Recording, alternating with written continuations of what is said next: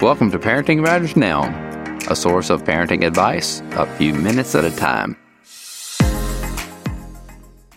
Is there a place for alcohol in the home? Hi, this is Dr. Roger Smith with Parenting Matters Now. No matter how you answer that question, uh, there are some things to deal with and things to address in regard to children and alcohol. Some families choose that that is a part of their meals or part of their lifestyle. Regardless of whether you uh, choose to eliminate alcohol from your uh, lifestyle or your experience, or whether it's a, a part of your family, it's helpful to explain to children why alcohol is considered an adult beverage. Today, I'm visiting a vineyard in upstate New York. It brought to mind this issue of alcohol how it often creates some confusion for children. And it's helpful for us as adults to handle this in a responsible and a clear manner.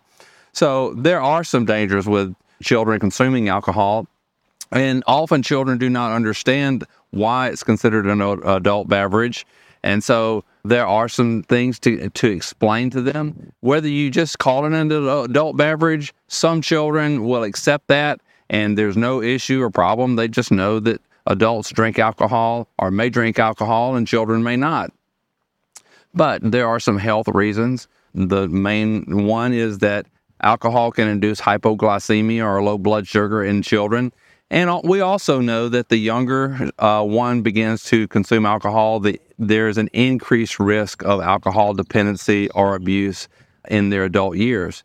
So those things can be explained to the children, uh, however you want to handle it. But when children really ask questions about things like this, they really are asking for a, a clear understanding.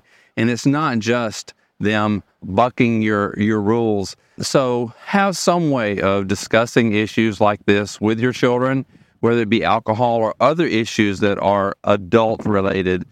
And uh, children really want to have some type of discussion about it. So find a time to talk with your children about things like alcohol, particularly in the teenage years, whether uh, you approve alcohol use or not, but be clear on things about driving or other safety, particularly uh, boating. We're here overlooking the Finger Lakes of New York, and boating and alcohol do not mix, uh, nor does driving or other um, equipment, ATVs, other other uh, things that are dangerous. So discuss these things with your children, and it's never too soon, never too early to talk about things like that, and just discuss it at the level at which they can understand it. If alcohol is a part of your family, explain it. If it's not, it's also good to explain that.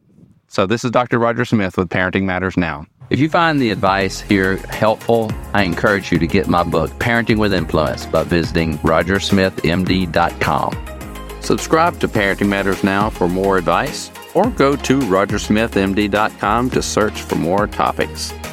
See you next time.